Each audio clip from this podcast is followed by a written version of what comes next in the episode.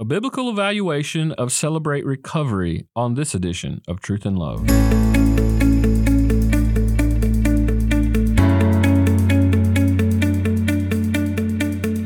I'm Dale Johnson, and you're listening to Truth and Love, a podcast of the Association of Certified Biblical Counselors, where we seek to provide biblical solutions to the problems that people face. This week on the podcast, I have with me Ben Marshall. He and his wife have been married for 24 years and they have eight children, ranging from 21 all the way down to 11 months. He spent the last 25 years in the state of Washington doing pastoral work, 10 years as a youth pastor, and 15 years as a counseling pastor. He received his undergraduate in psychology from St. Martin's University and his MA in biblical counseling from the Masters University and his D.Ed. Min in biblical counseling from the Southern Baptist Theological Seminary in Louisville, Kentucky. He was certified with ACBC in 2008 and became a fellow with ACBC in 2020. His master's thesis was turned into a help booklet with Shepherd's Press, and it's entitled Help My Teen Struggles with Same Sex Attraction. He's privileged to write a chapter in the book Men Helping Men, dealing with the issue of teens and homosexuality. During his last 15 years as a counseling pastor, he was able to counsel, train counselors, establish certified training centers, and see two residential homes started the Damascus House for Men and the Damascus House for Women. In June of 2022, he left his role as the counseling pastor to become executive director of Freedom That Lasts, a ministry which equips churches to welcome, evangelize, and biblically counsel the hurting and addicted to grow in Christ likeness and wisdom in living life. And so, Ben, so grateful that you're here with us, grateful for your service of ACBC and, and being a fellow there, and, and now your new ministry at, at Freedom That Lasts. So, welcome to the podcast. Thank you. Thank you. Great to be here. Now we're gonna we're gonna discuss celebrate recovery, and and I hear you know the influence of celebrate recovery in so many different arenas, so many different areas, and and I want us to discuss this. And you're now working with a ministry that that has curriculum relative to uh, those who are struggling with uh, addiction. You're building a, a program that is intended to implement be implemented in churches as well. And so I thought it'd be good for us to sit down and discuss what's currently there and, and even talk a little bit about what you guys do as well at Freedom That Lasts. But, but I want to start. Uh, Celebrate Recovery is, is sort of modeled after and, and has similar ideas from uh, different 12 step programs. And so, for some of our listeners, they may not be as aware of Celebrate Recovery or even what a 12 step program is. So, so what's a 12 step program and, and what are the goals of this type of approach? Yeah, so a 12 step program that originated back in about the, the 1940s and, um, and and it is touted as a spiritual program but you you work through 12 steps. I think that's where you you get the, the 12 step idea there. Um, and, and just one progresses to the other. And the goal there then is to maintain sobriety. And there are, I, I would say, you don't have to dig too hard to see some biblical connections there. I, I would say I, I, don't I don't necessarily think they're springing up and out of scripture, but th- they're there issues of forgiveness and restitution and some things like that. So, but without just marching through all 12, uh, I think there's it's the 12 steps and the, the goal is sobriety.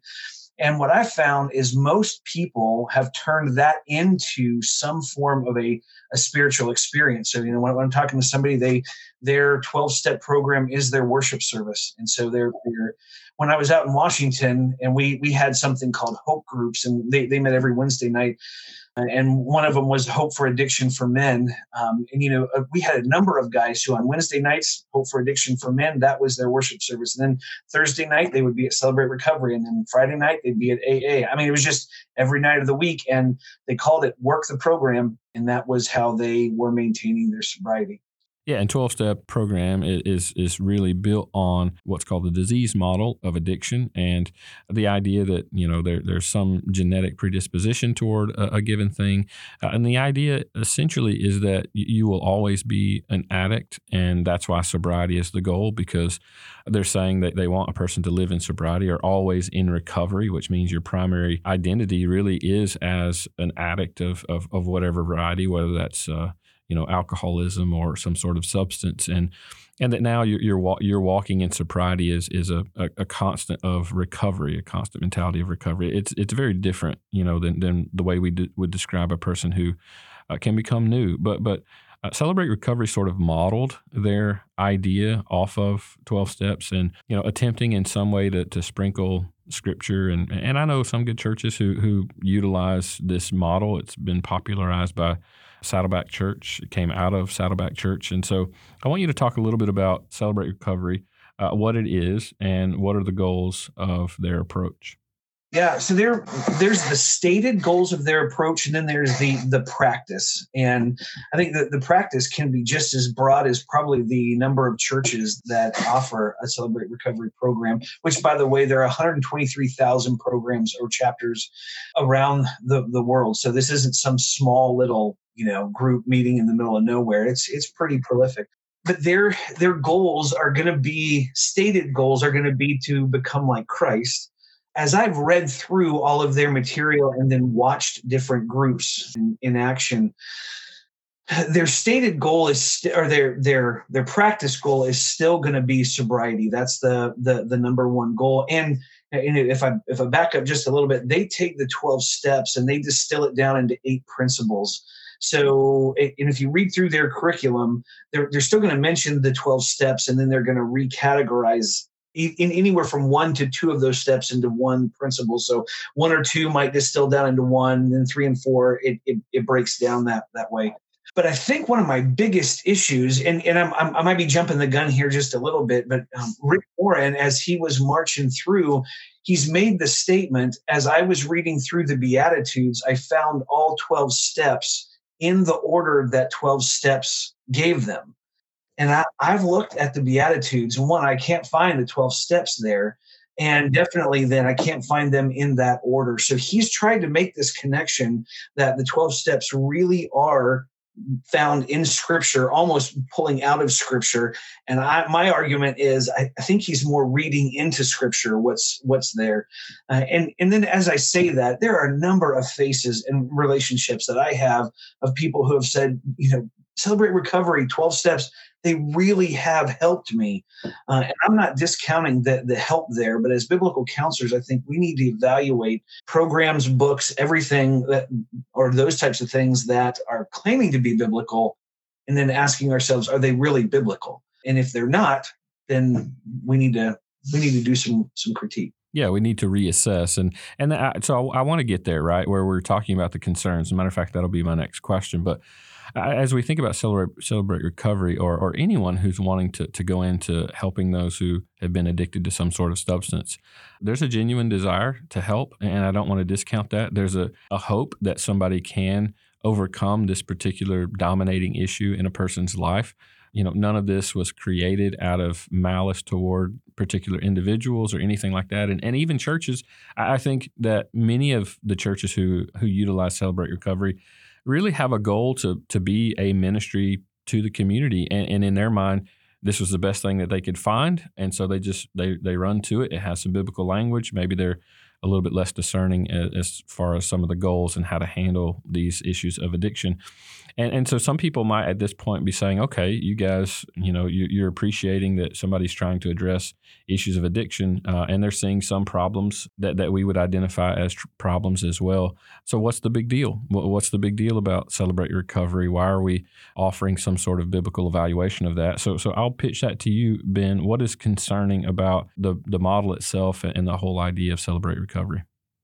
First off the the one idea that you already mentioned which is it really is it has a disease component to it.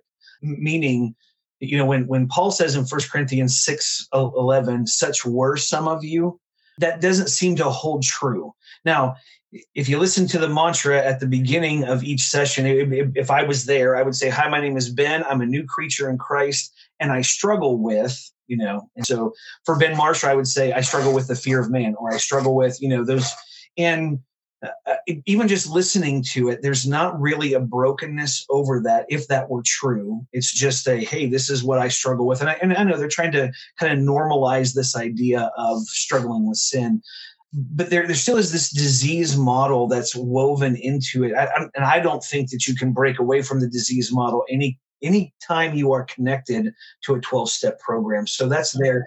But I think uh, Rick Warren talks about six different premises or ideas that are unique to Celebrate Recovery. So he says CR, that's how Celebrate Recovery people refer to Celebrate Recovery. So CR is based on the Bible, CR is forward looking, CR emphasizes personal responsibility. CR emphasizes spiritual commitment to Jesus Christ. CR emphasizes the need for community in order to grow spiritually and emotionally. And then CR addresses all types of hurts, hangups, and habits. So those are kind of his his six things. And as I'm reading through, I'm thinking to myself, is is that really true? Um, is CR really based on the Bible? Meaning, did you read through scripture and find those things in there, or did you or somebody else read or become familiar with 12 steps and then you're trying to identify some things there. So that would be more of an integrated approach toward that. The second premise cr is forward looking are they really forward looking meaning we don't dwell on our past. Yet when i say my name is ben marshall i'm a new creature in christ and i struggle with that seems to point back to something and not uh, we, we we don't hang out in who i am in christ you know we might be able to say i'm on my sanctification path and here's where i struggle you know um, and and maybe that's what their intention is there but as i listen to groups there's this this uh, oh i don't know wholesale shift of hi my name is ben and i'm an addict to hi my name is ben i'm a new creature and i struggle with I, it, it's the same thing.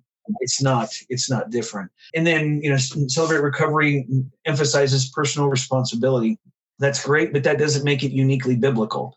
There are other forms of therapy that really emphasize personal responsibility. You know, just in, in, in the, the cliche, Dr. Phil, how's that working for you kind of deal that doesn't make it uniquely biblical. So I, I, do think the one component that does seem to hold very true is that CR emphasizes a spiritual commitment to Jesus Christ. So where 12 step programs would say higher power, and then you literally can choose whatever higher power, I do think Celebrate Recovery, they, they do say Jesus Christ is our higher power. But without going much further, you know, what is that higher power going to do for me? Is kind of the the idea there. And then CR emphasizes the need for community in order to grow spiritually and emotionally. I do think that's good, but that isn't, once again, it's not necessarily biblical. There are lots of different programs that, that would say we need community. That's kind of a trendy term right now, anyway. And then Celebrate Recovery addresses all types of hurts, hangups, and habits. And I think that's what is appealing to it is you, you can have a Celebrate Recovery ministry and then have literally dozens and dozens and dozens of sub subgroups that meet. So, you know, there's there's my short critique of of that. I'll let you kind of push back on me there a little bit, or just un- unpack a little bit of what I said probably have more information in my head than I need to have right now for what we're doing. No, I understand. So what uh, maybe uh, I wouldn't give pushback on on the things that you said at this point. I, I would uh, want to unpack a couple of things. I know the the last part that you mentioned hurts, hangups, habits, struggles. That that using that language, I think is a little bit concerning because we're not identifying you know, addiction in and of itself as a matter of the heart. We're not identifying it as something that is that we're personally responsible uh, responsible for relative to to sin and the passions and desires that are so at work within. And it seems to be a bit of uh, renaming uh, something in order to address it in a more benign type way or a pragmatic type way as opposed to dealing with it based on repentance. And so, am I seeing that right? And then maybe uh, they, they have this principle of crosstalk uh, and, and having no crosstalk as it relates to to their groups. Sometimes to me that becomes a little bit problematic because it, it, it doesn't allow even the leader to some degree to to press in and to admonish uh, where admonishment is necessary, as opposed to it becomes a session where people are sharing sort of how they feel and what they've been through that week, and everybody's sort of sympathizing and empathizing with where they are, as opposed to you know how do we pursue change in some of this? It's not not yeah we want to recognize and and be sympathetic to where people are but there there comes a point at which I don't want you to keep living the life that you've been living and so I want how do we help you to get out of that so maybe maybe unpacking those two things the the habits hurts and hangups and then the, the crosstalk issue Yeah, absolutely. And and I would agree 100%. There is a relabeling of, of terms, and it, it could be pragmatic. It could be just that's the the vocabulary of the day. But I think anybody who's been wandering in the, the biblical counseling world for any um, amount of time understands the value of staying extremely biblical with terminology. Uh, just kind of an anecdotal example here, if I'm talking to a couple and they've been sleeping together, that's not nearly as jarring as using fornication or adultery or you know something along those lines. And I, I think that that jarring effect is is needed not just for dramatic purposes but one that's that's how scripture speaks about it. That's the seriousness with which we need to be taking sin. And so yeah when you're if they were to stick with hurts hangups and habits and then list the sins underneath there i think there would be a little bit more understanding but that's usually not the way it goes especially when, when you're talking alcoholism. That's that drug disease model again where if you were to look up alcoholism you find victim mentality you, you find all kinds of stuff that doesn't that does not appear in scripture and definitely removes responsibility from somebody. So i, I think if, if i were you know if i had somebody who was kind of a, a, a cr fan sitting next to me they, they would say well we we absolutely encourage personal responsibility but it's it's the personal responsibility post drinking it's not personal responsibility leading up to drinking. That's where they would fit in the same category with any other 12 step program. It wasn't me, it was my biology, or it was my parents, or it was this, or it was that. So I do think the treating treating different sin issues by labeling them hurts, habits, and hangups doesn't doesn't help push people in the right direction and then that feeds right into the crosstalk issue. Eh, but that that just makes sense when you're talking the 12 step model. Whether you go to a 12 step aa meeting nasa or a cr meeting the job isn't to condemn it's to accept. And we're we're all in this this struggle together so i'm not going to condemn you you don't condemn me. And that's really how they would see any kind of hey let's move in the direction of christ likeness you need to stop doing that and here's what you need to start doing right? So here's in, in our biblical counseling language put off this and put on this and here's all the scripture for mind renewal. That just doesn't fit the paradigm of, of what's going on. I, I know we're, we're specifically talking about cr but there are some other programs that have existed out there.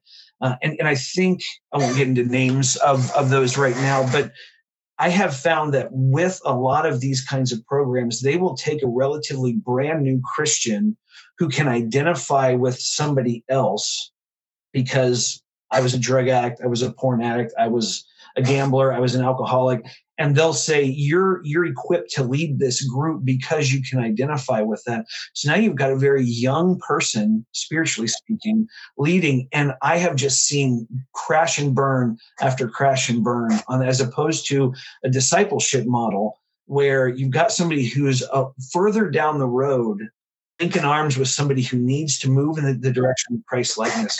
And so, you know, as we start to talk about freedom that lasts a little bit more, that word discipleship is probably something that's going to pop up over and over, uh, and that would make it very distinguishable from Celebrate Recovery. Oh, that that's really helpful and clarifying. And now you do have a lot of people, and you even mentioned this earlier, who will say, well, I've just been really helped by CR. Why are they Why are they evaluating it like this? As people say, they've been they've been helped by CR. What's the harm? And you have a lot of even maybe pastors asking this question. What's the harm in using a model like CR? Yeah. Well, one, um, when when there are, and this is this is probably going to sound horrible, but that's okay. Um, when there are better programs from a biblical perspective out there than to say what's the harm. It's like saying, nah, you know, it's okay to use something that that's subpar when, when there's something that's better. So that there's there's one aspect there. But I also think if you just remove the relational context and, and even for, for me, the, the people that I know, if I remove that and I just start to dig into the curriculum, then that's where the flags start to pop up. And I'm not saying that CR is, you know, pure cultish or satanic, but I do know the method Satan uses is he gets really close to sounding biblical. And then he he diverts. And when you can have people follow that trail, then they're willing to buy into anything. And, and maybe even they're, they're not going to run off the theological deep end, so to speak, but they're just going to stay put. And, and I could see Satan being okay with people just staying put, almost going in a circle as opposed to no, no, no. If we're talking sanctification, progressive sanctification, we're moving we're moving in the direction of, of Christ likeness. And so, you know, it might not be tomorrow I look more like Christ where I can identify it, but definitely within a month, two months, three months, somebody should be looking, sounding, speaking a lot more like Christ. Yeah, yeah, no, that's helpful. So, so maybe the last question. I mean, you, you have pastors out there who they they understand the twelve step model. They're they're struggling, you know, to, to even send people to places like that because they know it, it lacks, you know, spiritual fervor. And is this really going to be genuine help to someone? And then they hear something about CR and they they read some of the the content and they're like, okay, this sounds a little bit closer to where we are. And maybe just not knowing that there are other types of ministries out there they might say, okay, well, maybe we'll try CR because we don't know of anything else. I want you to talk for a second about other alternatives. And the reason I want you to bring this up is because, you know, I could say biblical counseling maybe has lagged behind in this area to some degree, you know, in terms of our history, but we are starting to catch up in in um, organized ministries that are trying to address you know this issue of addiction and so on. So, what are some of the alternatives to to celebrate recovery that we would say are a little bit more faithful to Scripture? Yeah, so th- this is going to sound a little self-serving here, but obviously, freedom that lasts. I'm the executive director. Um, I, I would say very biblical viable option. There, Mark Shaw and his his ministry at, at the the Addiction Connection, you can go there. You, his material that's 18 months long, very faithful to Scripture, and that can be used in individual or on a group level. I know of groups out in the Seattle area that are definitely using that in a group setting. So those are two of the the the big ones that, that I can think of that, that would be very a, a very good alternative to CR and really a, a number of other 12 step programs. I don't know if it would be beneficial to mention some of those other 12 step programs just in case people are listening. I can do that if you want two in particular i think uh, are and, and, and really not just those two groups but the addiction connection is a, a, big organization if if pastors are out there and they're wondering how biblical is this approach towards addiction man, run it through the, the addiction connection and they'll, they'll give you some good feedback. Yeah, that's really helpful. And just to have a place to go, because I, I, think sometimes well meaning uh, pastors and, and, and, leaders in churches uh, sort of land default in some areas because of what's uh, marketed better or more popular. And so this this will give them some things to think about. And we'll link these to the show notes. And, and Ben, I want to make sure that I have you back here really soon to, to talk about the ministry Freedom That Lasts even a little bit more. So thank you for your help today with assessing Celebrate Recovery, evaluating it, looking at it through a biblical lens, and, and then even giving us a, a taste of what some alternatives could look like. So thank you. Absolutely. Thanks for having me.